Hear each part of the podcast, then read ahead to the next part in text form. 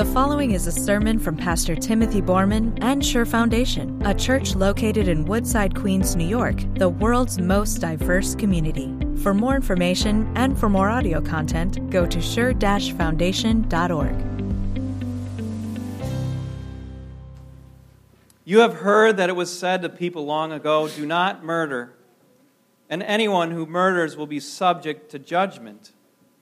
But I tell you that anyone who is angry with his brother will be subject to judgment. Again, anyone who says to his brother, "Raca," is answerable to the Sanhedrin. But anyone who says, "You fool," will be in danger of the fire of hell. Therefore, if you are offering your gift at the altar and there remember that your brother has something against you, leave your gift there in front of the altar. First, go and be reconciled to your brother. Then come and offer your gift. Settle matters quickly with your adversary who is taking you to court. Do it while you are still with him on the way, or he may hand you over to the judge. And the judge may hand you over to the officer, and you may be thrown into prison. I tell you the truth, you will not get out until you have paid the last penny. You have heard that it was said, "Do not commit adultery." But I tell you that anyone who looks at a woman lustfully has already committed adultery with her in his heart. If your right eye causes you to sin, gouge it out and throw it away. It is better for you to lose one part of your body than for your whole body to be thrown into hell. And if your right hand causes you to sin, cut it off and throw it away. It is better for you to lose one part of your body than for your whole body to go into hell. It has been said, anyone who divorces his wife must give her a certificate of divorce. But I tell you that anyone who divorces his wife, except for marital unfaithfulness, causes her to become an adulteress. And anyone who marries a divorced woman commits adultery. Again, you have heard that it was said to the people long ago, "Do not break your oath, but keep the oaths you have made to the Lord." But I tell you, do not swear at all, either by heaven, for it is God's throne, or by earth, for it is his footstool, or by Jerusalem, for it is the city of the great king. And do not swear by your head, for you cannot make even one hair white or black. Simply at your, let your yes be yes, and your no be no.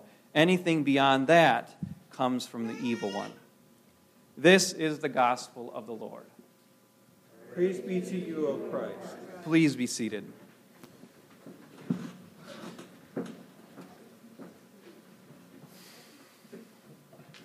In the name of the Father, Son, and Holy Spirit, amen.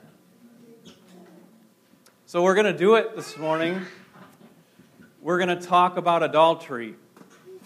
And it might be a little bit awkward. Now, I don't want to, I don't want to scare the parents or anything like that. I'm not going to speak explicitly, but we will speak openly. And look, if, if your kids understand what I'm talking about, it might be time. It actually might be time to have that conversation with them, don't you think? So maybe today's going to be the start of that conversation. Why adultery? Well, we have several reasons. I'm going to tell you. It's not because there's sort of an epidemic of adultery happening at Sure Foundation, not that I know of. And it's actually not something that I particularly enjoy speaking about. That's not why. We have liturgical reasons, I think, don't we? It's almost like, as we read the lessons, that there's this big blinking signpost that says we need to talk about adultery because David gets caught in it. Doesn't it? Doesn't he? And the Apostle Paul says, live a holy life. And then we have Jesus in verses twenty-seven to thirty. That's what we're going to focus on. We have Jesus talking about adultery. So there's this big blinking sign that says, Pastor, congregation, you should really think about this. That's what the worship service is saying. But there's other reasons too, aren't there? There's cultural reasons for this, don't you think? First of all, uh, did you know that it's Valentine's Day and Tuesday? And So maybe on your way home, grab that box of chocolates or that the flowers. Order those up, guys, if, if you haven't done that yet, for that special someone. But there's other reasons, too. Aren't there cultural reasons? It, it's not just about Valentine's Day. It's, it's also the fact that somebody texted me uh, one of the leading articles on U S A Today this last week, and the headline says, "Sleeping together before the first date is A-okay, but having a cracked iPhone is a turnoff." That's what millennials say. Now, I scratched my head and I tried to figure out, now, how is that possible that you sleep together without even having a date? Um, but the fact of the matter is, millennials today, according to this survey, actually think the greater sin is having a, a cracked iPhone than premarital sex. And, there, and then there's the fact, if you just walk around Woodside for a while, right in our own community, there's this giant billboard over Northern Boulevard, and there's this half-naked man and this half-naked woman. It's been there for months, and underneath it says, hashtag W T F. I'm not going to tell you what that means. And I had to figure out, well, what are they trying to sell? And it took me a while to figure out that they're actually trying to sell cars that way.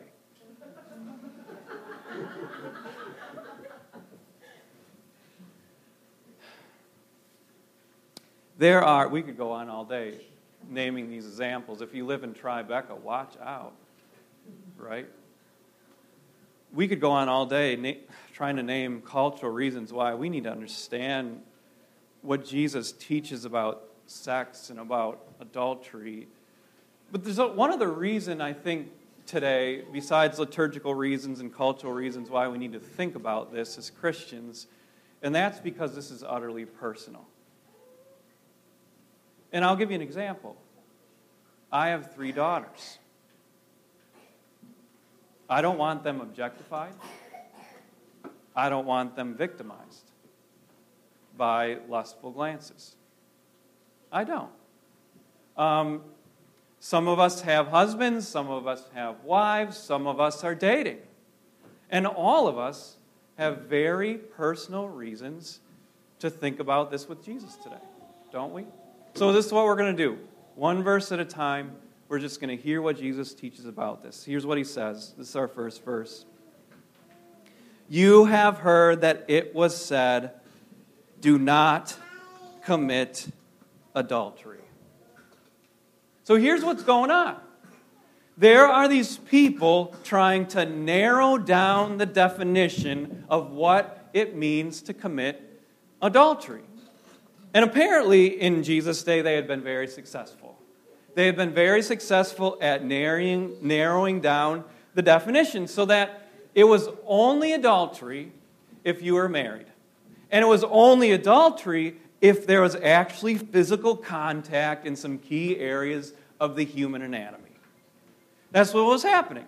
And so it was A-okay to fantasize, as long as you didn't touch. It was A-okay to lust, as long as you didn't get involved physically.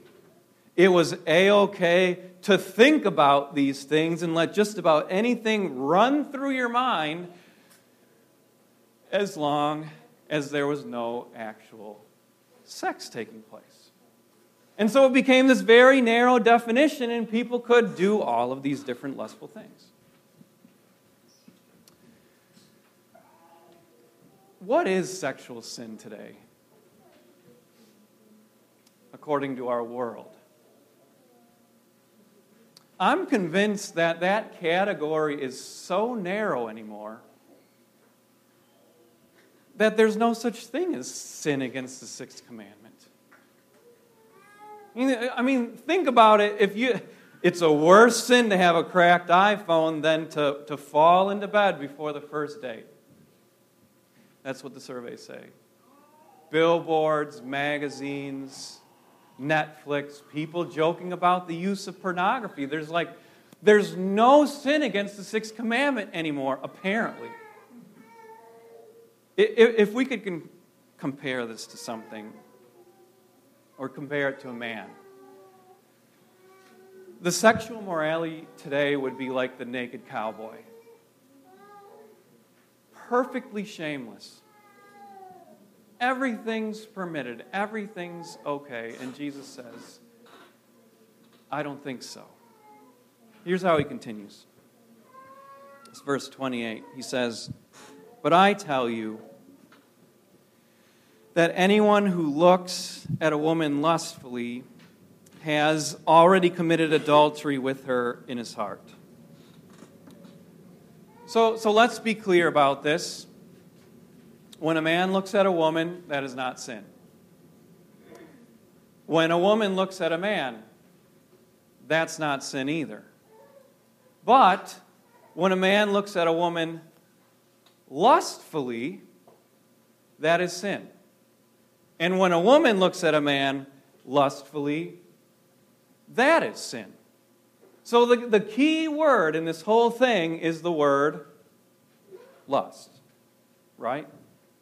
And we could illustrate this. We could illustrate this. A man and a woman go to a business meeting, maybe a lunch meeting, to talk things over about how, what they're going to do at work. That is not sin. But this is sin. If a woman rips open the, the twenty seventeen calendar of F D N Y, the firefighters of New York, with uh, passionate attention,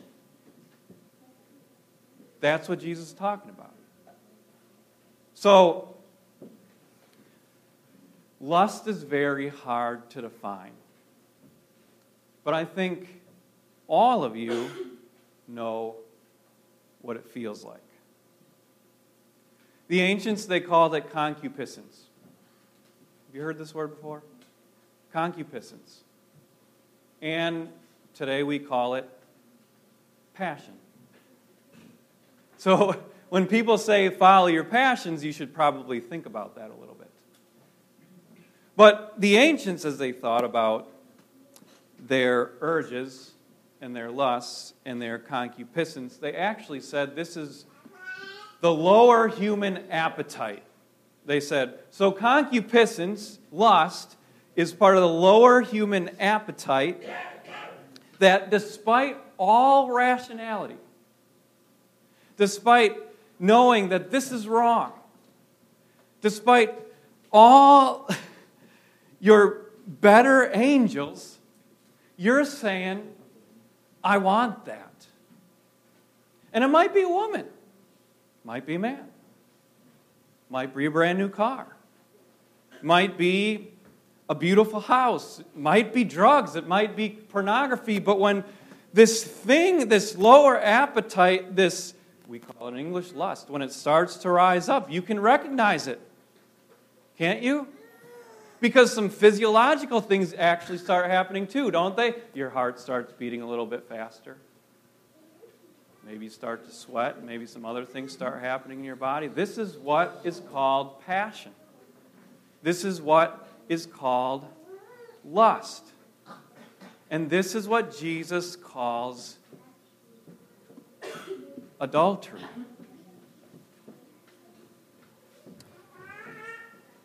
Here's how Jesus brings this topic to an end.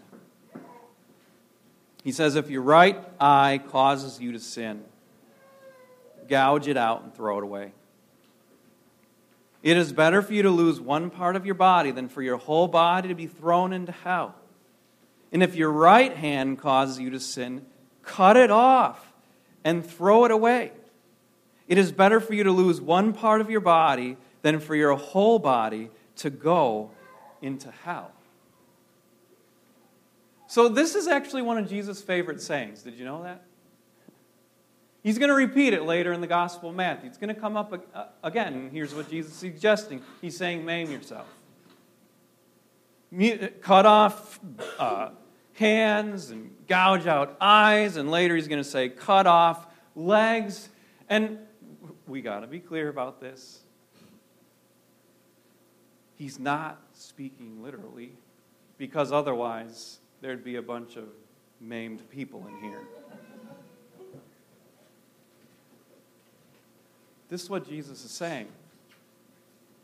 Take radical action. Isn't that true? Take radical action, Jesus says. And look, Jesus took sin utterly and desperately seriously. Didn't he? That's why he's sitting there on the Sermon on the Mount, and he's telling people. That's why he's talking in terms that are shocking. Because Jesus took sin very seriously. He took it so seriously that he left his throne in heaven. He came down to earth not just to teach, but to die. Because he knows what lives in the human heart. Passions that so easily get stirred up in us. He knew what lived in the human heart. He saw the filth, he saw the victimization, he saw the objectification, he saw all of those things, and he said, I love those people, I will rescue them from it. And so he took radical action, and he died to take all of that sin away. We know this, don't we? But I really, really need you to get that this morning. In all of my years of being a pastor, you know where people carry their heaviest guilt? It's right here. When we start talking about sexual sin, when we start dragging up those memories, people feel almost impossible guilt. And so we really need to get this, that Jesus took radical action to make sure that you are so pure and so innocent that, I'm going to say this in a shocking way so you get this, you are more pure and more blameless and more innocent than the Virgin Mary. By his precious blood. And this is what we need to keep believing. But we also need to keep believing this, that you too, Jesus calls you too, to take radical action. And I could stand you here all day giving you all kinds of applications, how to, how to avoid sexual sins. But really, I want to focus on just one application here this morning. Where does this sin take place? Jesus says, in the heart. And look, our hearts are wicked enough, are passionate enough all by themselves that we don't need to feed our hearts with all kinds of garbage. Because this is what happens. And I'm going to be very bold because Jesus is bold. And I don't want to be legalistic or anything like that. Because people are affected in different ways by the images that they see in shows and movies and books. But I really want you to think about this. Can you really watch Game of Thrones without your heart beating a little bit faster when it comes to the scenes of nudity? If you can, good for you. But if you can't, then I hope that the Holy Spirit makes, when you watch that show, make it taste like ash in your mouth. So you can't watch it anymore. And Fifty Shades of Grey. I mean, if maybe you're into that Pulp Fiction thing where, you, and look, maybe you can read that stuff without these demons rising up inside of you. But if you can't, I really hope that after this sermon, it starts to taste like ash in your mouth. Why am I talking about this? Because ultimately, Jesus, who took radical action for us, is calling us to take radical action that we might have pure hearts, that the marriages of this congregation would be strong, that our little boys and girls would know how to treat each other with respect and honor, that people who are dating would experience the richness of communication well before they're married, and experience other things. What Jesus really wants for us is to understand how to love each other. And so, I say all of this that you might live as radically as Jesus did. Amen.